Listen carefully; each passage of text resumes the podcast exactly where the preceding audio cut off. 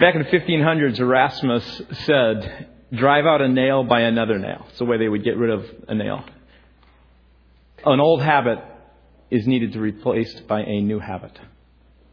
What I, in my heart, and as we kind of as elders and as we work through some of the stuff with staff, really uh, prayed about and, and asked God to do is for us not just to have a series of messages, not for it to be kind of light or entertaining or maybe deeply exegetical as much as it would be something that would call people to life change. That as you heard some of these things and took some of the practical aspects of it, you would begin to drive out complaining and fear and what I call the dullness that comes with familiarity. And replace it by opening your hearts up to the spirit of joy. By obediently doing some of these simple things that God's Word tells us to do. That's been our heart desire. It's what our mission's all about. It's our mission is to help people really to take their next step, whatever your step might be. It may be that you're seeking and trying to figure this out. And what does it mean for you to step one step closer to this God who has revealed himself in Jesus Christ? And for those of you who have walked for some time, to begin to say, how do I walk more fully in joy?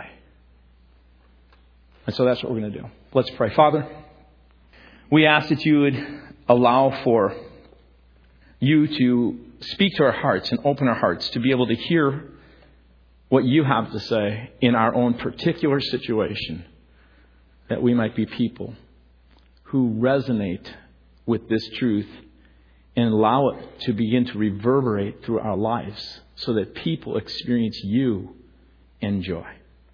We pray this in Christ's name. Amen. So let's do a quick review of this whole series in one sense. Back the first week, we talked about um, this idea of joy and thanks, and we, we made this point that you can increase your joy by increasing your thanks. And we suggested four words that would help you do that. Do you remember what those four words are? It could be worse. So when you're tempted to lose your joy and you're ready to complain or move to self pity, you can look at your situation at what you have and you can say, Good. So last week we talked about joy and confidence, the very fact that we can have our confidence in God. And we said you can increase your joy. The Word of God makes this clear that you can increase your joy by actually increasing your confidence in God's care and provision in your life, that He really loves you and that you believe that. And we talked about three words, right? And we had some people who disagreed because it's a contraction, but let's not worry about that. Do you remember what those three words are? God's at work. So when you're tempted to lose your, your joy, you're tempted to move into fear because your situation is turning in a direction you don't like it or you're hit with something, you can actually look at it and say, God loves me because God's at work. Well, this week, I want to talk about increasing your joy by increasing your worship. This idea of increasing your sense of awe and wonder as you live through life. So that as you begin to look at life, and, and, and like I said earlier, and the dullness of familiarity, those kind of things that we walk by, take for granted, those kind of things that we don't value like we should, if we just would open our eyes of our spirit, would begin to see. And there's two words. They're really simple words, but they're words that you need to say. In a sense, your mind has to say, your body has to cooperate. You need to take charge of that and say to your spirit. And here's something deeply theological. You are a soul with a spirit, and you have a body. If you are in Christ, you will get a new body someday. But you are an eternal soul with a spirit. So it's really important that you begin to do this. And there's just two simple words that you will say to your spirit when you get up in the morning. As your body's groggy and you're trying to get out of it, you say to your spirit, wake up. It could be worse. God's at work, and in the morning and throughout the day, you say, well, okay, uh, we're going to work on this one. Because obviously this group is still waking up. Anyway, and the reason is so important because if you look at God's Word, you'll find at times you'll say you need to walk in the light, you need to be conscious, you need to be alert. In fact, at one point, when Jesus was going to the cross, he turns to Peter and he says, Watch, open your spiritual eyes, be alert. Your spirit is willing, but what? Your body's weak. So you have to take charge of this body and begin to say the kind of things you need to say to your spirit so that your spirit can be enlarged so that God can pour out His joy into it as you obediently walk out these kind of commands. So that every morning and every moment of the day, you will choose to wake up. You will say, wake up, spirit, to the awe and wonder of what you, God, have placed around me. You're going to look, in a sense, with eyes of your spirit and ears of your spirit and begin to see and, and hear and, and look for these gifts that God brings your way. And even take the time, in some cases, to unwrap those gifts and to enjoy them. And to live, in a sense, expectantly, eyes and ears open wide. And if you do this, you will increase your joy, increase your awe, increase your sense of wonder increase your worship. It's not just some hour in church, it's this whole sanctuary that we live in of creation calls us to worship. So this morning, what I want to ask you to do is, with this idea of wake up, I'm going to give you a verse to apply to it as well. And the verse is found in Psalm 118, and it's a, it's a verse in the context of Jesus and his, his being rejected and coming and being the one who actually came for us to provide for us. And at one point, it says, The Lord's done all these things. It's marvelous. It's wonderful in our eyes. And then catch this. This is the day the Lord has made. He says, Let us rejoice and be glad in it. And I'm going to ask you to say this. This is the day the Lord has made. I will rejoice and be glad in it. So when you wake up in the morning, you will say, Wake up. And then you will say,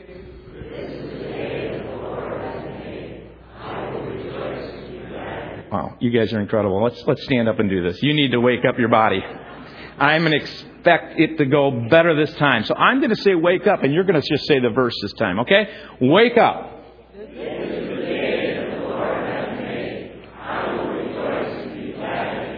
Great.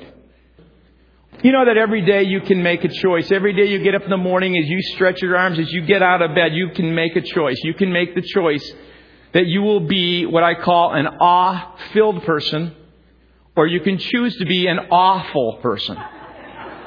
There's, there's a huge difference because an awe filled person sees the day with a sense of wonder, has a sense of awe at the things that they notice and see throughout the day, the things that they value.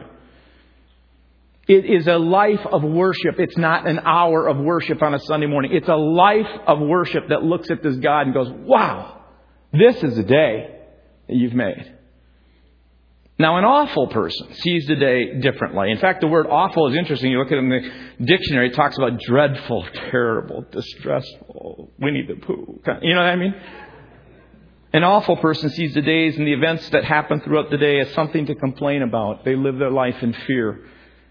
And they see much of the routine as merely rotten. Every day you have that choice. God has given you that ability to make a choice. And I think you know awful people because some of you live with them. Um, no, just kidding.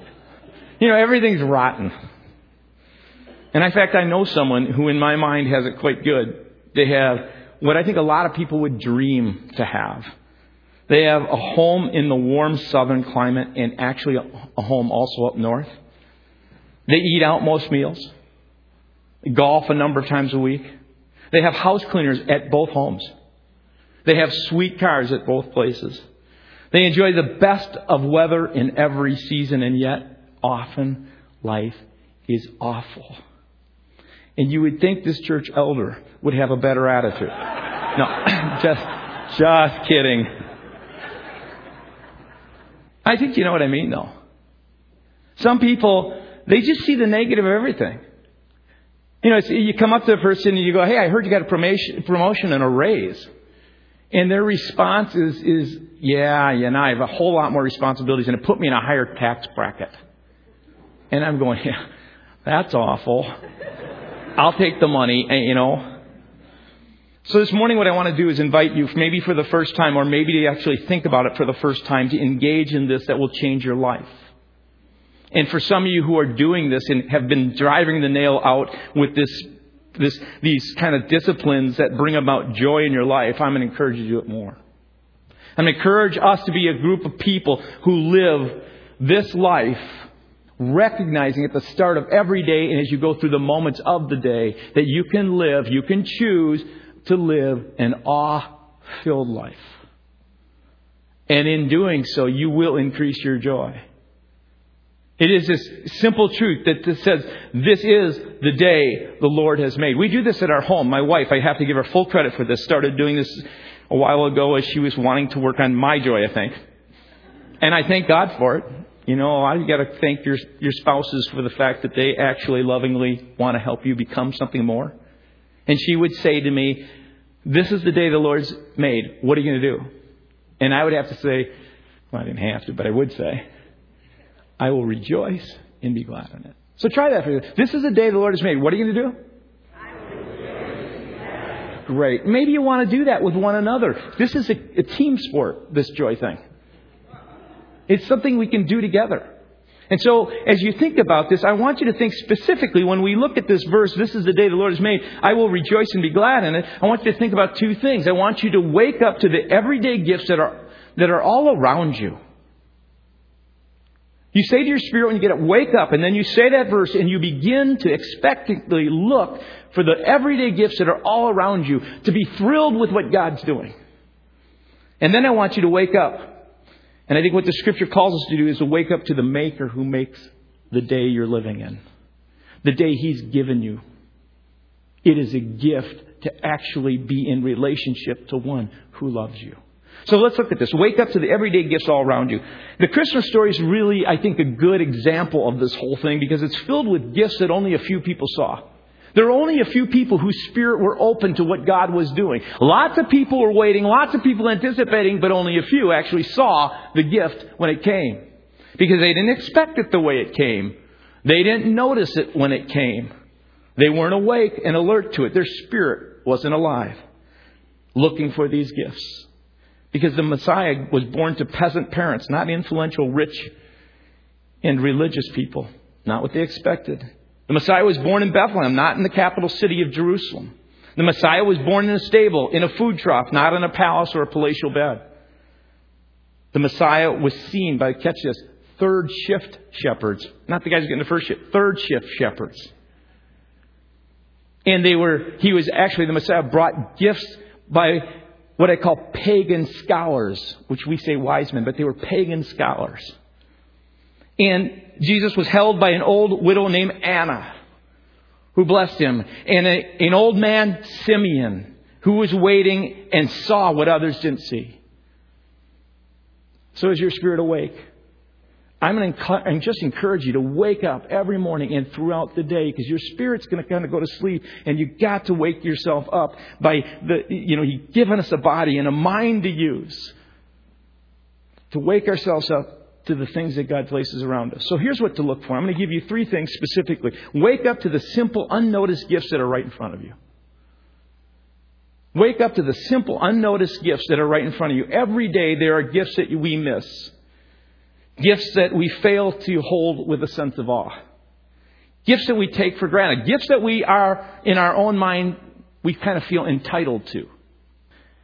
And throughout the day, it's so easy to turn to, because I do it, I know what it's like. It's so easy to turn to, oh, it's an awful day, right?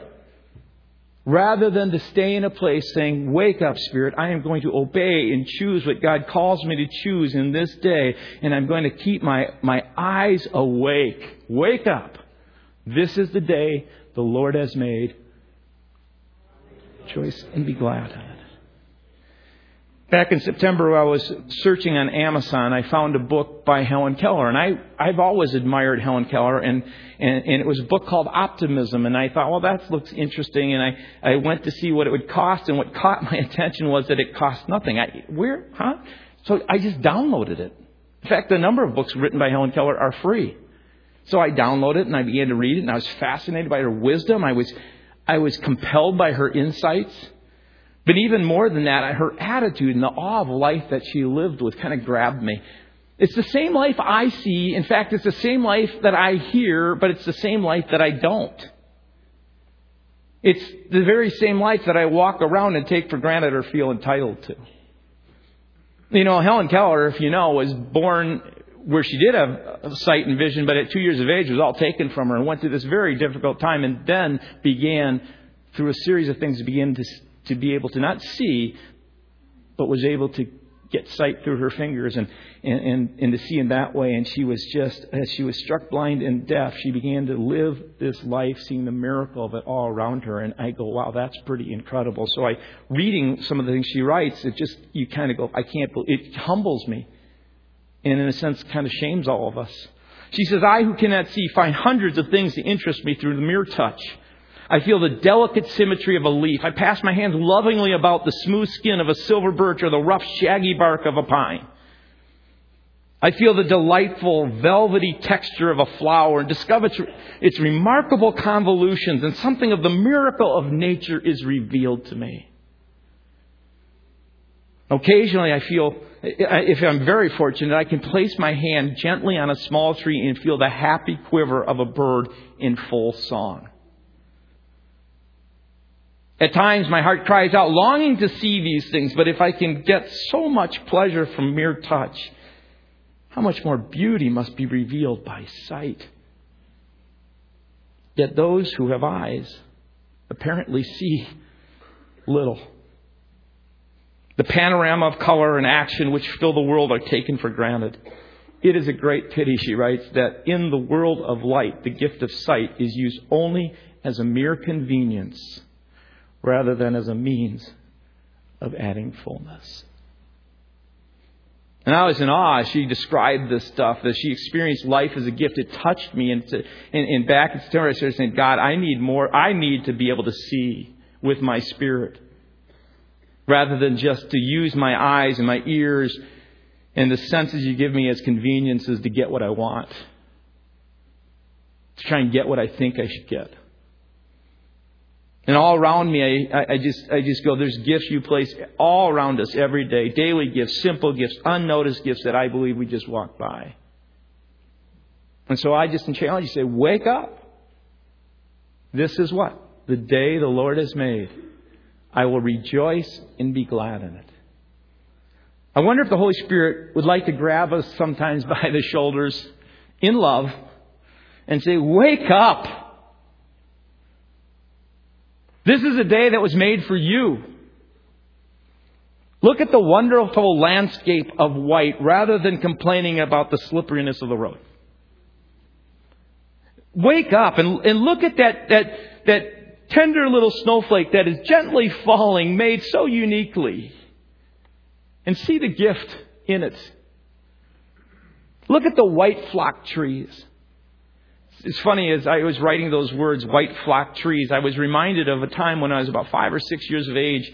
It was Christmas, and my mother had been working extremely hard to try and get everything ready in the house for Christmas. It's pretty amazing. I should almost clap if, if you, whatever spouse does it, that takes all the time and, and works in the house.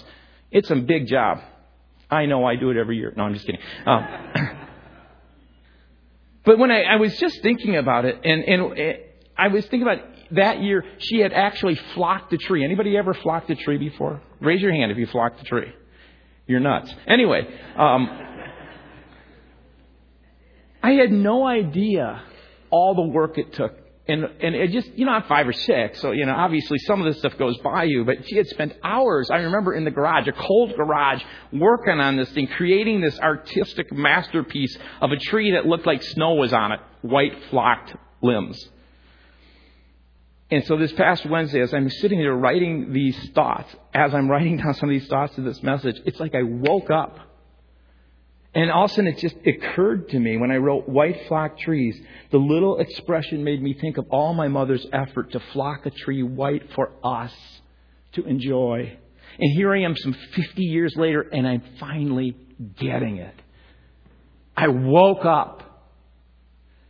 And I sometimes wonder, as I was thinking about this and reflecting on it, it just again occurred to me how often in life we go through things that we just don't notice, that God has dazzlingly displayed for us to see, or that we walk by and He wants us to just stop and see the miracle of what He's made around us and experience the joy of what He created for us to have. And today, maybe you'll wake up. Maybe there's one of those occasions where you go, man, I'm, my eyes have been open, but it will take discipline to keep them open. It just doesn't happen. How many of us will just wake up sometime when this life is over and go, wow, all that I missed? And I began to think how many spirit, just think about it, how many, many spiritual Helen Kellers could we produce as a church? Wouldn't that be cool?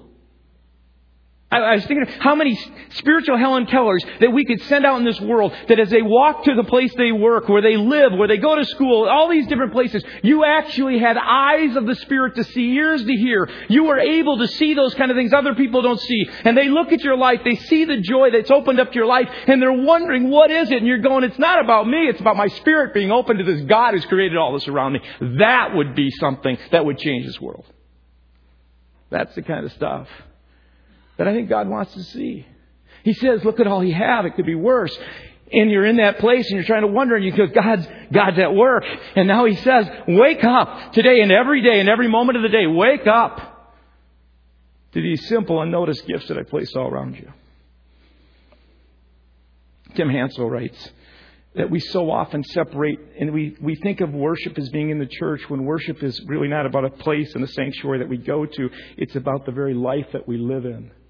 And he says, this time called life is far more sacred and special than any of us can ever imagine. Our task, or should I say our privilege, is to become aware of it and to participate as deeply and as fully as we are capable. We often put up a false barrier between what we call the secular and the sacred, limiting the way God can touch us and express himself through us. And he goes on, he says, there's this powerful story of a young man who was desperately seeking God. And he sought out this old wise man who lived in this house nearby. It was near a beach. And he posed this question to this old man. He said, Old man, how, how can I see God? And the old man, who obviously knew God at a depth that many of us may not ever experience, pondered this question for a very long time. And at last he responded rather quietly, Young man, I, I'm not sure I can help you. For you see, I have a very different problem. I cannot not see God. I do believe that's the kind of transformation that God wants to take. That when life change begins to happen over time, it doesn't happen immediately, but when you wake up your spirit and begin to wake up your spirit again through the day, and wake up your spirit the next day, and wake up your spirit through the day, and wake up your spirit the next day, and wake up your spirit the next day, and you do that again and again and again. Many of you will experience that old man's experience. We'll all see it. You'll see God. In a sense, you will almost cannot not see God. Now, there's another thing that I think he calls us to wake up to, and that is to wake up to the simple, what I call unmeasured gifts all around us each day. Those are the kind of gifts that are not so much unnoticed, but they're just not as measured. They're usually what I would call more relational kind of gifts. It's the hug, the smile, the little hand. I think about it every once in a while. My girls, when they were younger, the little hand in my big paw. It's the conversation with someone. It's the, the twinkle in a person's eye. It's, it's the opportunity to have someone who thinks different from you and challenges you to think differently so that you can grow. It's all these little gifts that happen within relationship that I don't think we measure until sometime they're gone. In fact, this weekend's a great weekend to talk about this. It's not just the unnoticed ones that go through life, but it's the actual what I call unmeasured ones, the frustrating ones at times when you when you have dad, I can't sleep, my pajamas are too tight. Or, or you know, mom, can I have another glass of water? Or the little cry, just one more story, please. Life, this unmeasured gift in relationship with others, is invaluable. So, how do you measure it? Frederick Buechner writes Life, the temptation is always to reduce it to size a bowl of cherries, a rat race, amino acids. He says, even to call it a mystery smacks of reductionism. It is the mystery. After lecturing learnedly on miracles, he writes, a great theologian was asked to give a specific, specific example of one miracle. And he said, There is only one miracle, this professor, this theologian said, it is life. It is life in relationship with other people. And he said, Have you ever wept at anything during the past year? Has your heart beat faster at the sight of young beauty? Have you thought seriously about the fact that someday you're going to die? Uh, catch this. More often than not, do you really listen when people are speaking to you instead of just waiting for your turn to speak? Is there anybody you know in whose place, if one of you had to suffer great pain, you would volunteer yourself? And then Buechner asks, if your answer to all and most of these questions is no, the chances are that you're dead. Do you value the unmeasured gifts of relationships all around you? Do you value them? Or do you try to control them? Do you treasure them? Or do you seek to use them to get what you think you want? Do you invest in them? Do you take time with them? Do you actually enjoy them? Are you awake to this truth that today is the day the Lord has made? And you have an opportunity to rejoice in the very relationships that are around you that you don't need to take for granted, but you can actually begin to measure and understand the great wealth and value that's in them. I'm just um, touched by all the stuff and the events of this weekend. And um, we all have these opportunities to pause and not say, God, help me to notice this, but God, you know, help me in the midst of work and all the other things to do. Help me to wake up, to say to my spirit, wake up today. Help me to see this face. Help me to hear this voice. Help me to be connected to this person whom you've placed in my life. And then this. This is the hardest one. Wake up to the simple, what I call unwanted gifts that you may receive each day. The unwanted gifts because this world is broken. They're unwanted gifts often because God has given us the ability to choose. He's given us free agency. Kind of like this parent of little Emily of this Newtown was sharing the other night. He goes, You know what? I, I have a choice whether this will define us or whether through this I will allow something good to happen through me through it. It's that kind of idea. It's the unwanted gifts that come into your life where you have to make a choice and you have to say, it's not so much the experience that, that is good. And in fact, these experiences, and when they come into our life, are the kind of things that actually test you. They refine your character. They are trials. They're tough. They're deep. There's, there's, there's a mystery to it that you can't actually answer the why. The gift is not so much in the experience of what you've been given, but in how you respond to whatever's coming into your life right now? How are you responding to whatever it is that's come into your life? There are these unnoticed gifts, there are these unmeasured gifts, but there are what I call unwanted gifts, the kind of things that challenge us so deeply that we have to say, God, I don't see any gift in this, but God says, well, it's not in that, it's in what I'm going to do in you. God is never the giver of suffering and sickness and death. He doesn't author that. But because of the sinful, broken world, He will allow it. And when He allows those kind of things, then you have to ask yourself, God, will I wake up to the opportunity for you to do the kind of things in and through me that can touch me and others as a result of this? I have a choice. You have a choice right now today in how you will receive and begin to unwrap this to find the gift that maybe God has in it for you. Last Sunday, as it was snowing and the first service was really full, we had just a portion of people in the second service, and I'm thinking to myself, you know, they, I was going to. I told the first service I'd say this. You guys, you wimps, where were you last week? You know, maybe you were in the first. But anyway, I'm and and and so here it's snowing, and I know people, you know, were cautiously staying home, and and so I leave the parking lot of the church. I have this car that seems to be sliding around a lot. What I didn't realize it was a, it's a wonderful um, opportunity. My, I, I bought this car for my parents who live in Florida, 2004, and and it has 40,000 miles on it. But what I didn't realize is that the tires had 40,000 miles on them as well. And so as I'm coming home on 12 and past the bypass, I'm going in towards Maple Plain, and these cars are slowing, and I have a good long time to stop, but it's not stopping. It's sliding, sliding. I think at one point I'll go into the other lane. I start to go in that lane. I see lights down the ways. I go, I'm not going to go that way. And I slip over and I go over the side. Not all the way into the ditch, but just enough over the overhang that my wheels, as, as bald as they were, couldn't pull back out. And I, I can just tell you my first reaction was um, not, yay, what an opportunity for joy. And I had just preached and all this, but I'm sitting halfway off the, you know, I'm on this, and, and the cars are coming by. The snow is just coming down. I'm concerned. These cars are so close. I knew that soon this car's white, that my car would be so much like a snowbank they wouldn't see it. You know, I'm nervous, so I call. I get a hold of a couple tow t- company, you know, companies, and they got they're three hours out.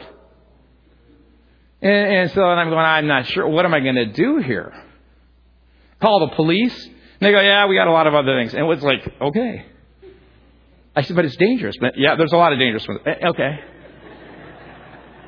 So I'm sitting there working through this experience of joy, and and this is honest truth. I pray, and you know what comes to my mind? I open my eyes, I look out the front, and, it, and these words come to my mind. It could be worse. Honest God. And I, I just said, well, it could be worse. I could be way down there. I, you know what? And then, as I'm sitting there, I remembered what I had been preaching to some of you last Sunday. and it was these simple words God that work. I'm getting all my own medicine here. So I pray and I say, God, it could be worse. I believe you're at work. And, and seriously, about five minutes or so later, a, a, car stops in front of me with two guys, pretty big guys in these hunting jackets, and they come out and they go, "Can we kind of push it out?" And I go, "Yeah, well, let's try it." And it gives me some hope, and and you know maybe it will only be about two and a half hours now. But anyway, they they're pushing my car and they can't get it over that ledge; it just keeps moving down. So internally, I'm just going, I'm so grateful. I'm thinking they're going to leave any minute. And then a truck pulls up behind him. And when the truck pulls up behind him, it's only a few minutes. And all of a sudden, like, everything's clearer. I mean, there's no cars for a little bit. He gets out of the truck. He goes, yeah, here. And he takes this, the, um, this chain, puts it on my car, and he says to me, make sure you don't, you know, when you're, I want you to put the gas on it, but once you get over the ledge, take your foot off the gas. And I'm going, man, it really doesn't matter because these car, tires are so bald, it's going nowhere. He yanks me out in a few moments, I'm back home for the Viking game. And in that moment, I believe of obediently responding and saying it could be worse. God's at work. Waking up. God did something with this unwanted gift. He formed something in my character that I think is going to be a little bit more changed. And I pray that for all of us. I pray that for you. That God in your character through these unwanted gifts will do something that will bring about some change, that will allow for you to move into life with greater joy, because you know that it could be worse and that God is at work even in what's going on, and you're waking up your spirit to say, this is the day the Lord has made. He has given me all kinds of gifts if I open my eyes to see it. He has given me incredible gifts of value that are right around me and people that, that are supportive and love me and, and that even people that are challenging me and I don't even like, but they change your personality if you open yourself up to God. And God is creating in you something that He wants of pure value. And that is that you'll be like Jesus. And Jesus was full of joy. And so the last thing I just want to encourage us to think about as we come to this, this, this season and as we're in this season, as we live this through the next year, every day, every moment of every day is to wake up to the fact that your Maker is the one who has made this day. What an incredible truth. It's not just about some gifts that we're supposed to notice or about some gifts we're supposed to measure and value. And it's not about some unwanted things that do something to our character. But we, at Christmas time, there's the greatest gift of all was given through Jesus Christ. And He, God Himself, came that you and I might have a relationship with Him so that it's not about us trying to do it, but it's us about being just obedient and recognizing His grace and, and understanding understanding our fallenness and understanding our, our inability to do it, knowing that tomorrow I'm going to fail, you're going to fail, but God, here's the great gift of all, comes and gives you forgiveness. That you can walk in this through the forgiveness of Jesus Christ. Some of you have never experienced God in this way. You've been coming and you've been kind of just kind of like testing it out, wondering. You've been, you've, your heart's been moved towards that. But today could be a wonderful day where you just say, God, I recognize that I've blown it. And I, I even say this with some of you kids that are in here. You may have never just opened your heart to the Lord. Or maybe you've been running from him. But today He says, you know what? I don't care what you've done. I love you so much. I just ask you to invite me, the maker of your day, into your life so that I can make you into the kind of person that can know joy.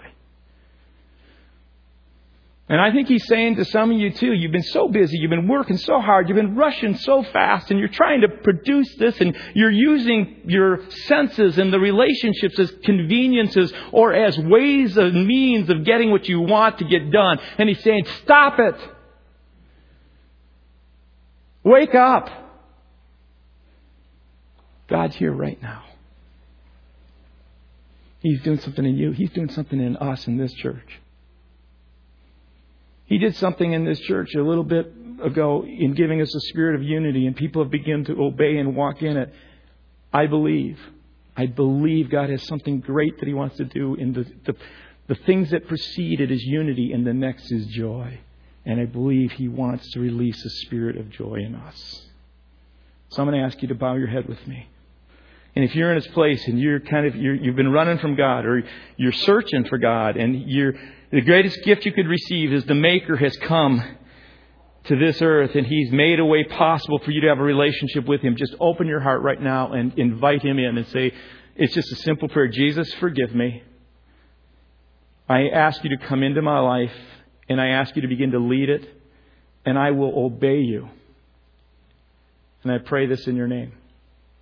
And for some of you, the Spirit of God has been saying, you need to repent. You need to stop. You need to recognize that you're seeing nothing and you're using all kinds of people and you're missing out. And you're creating your own unwanted gifts.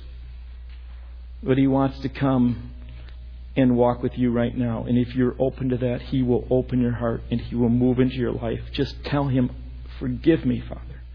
Open my eyes. Wake up my spirit. May I be obedient daily and moment by moment to live this way. I ask that in Jesus' name. Father, you know these prayers. We thank you in Christ's name. Amen.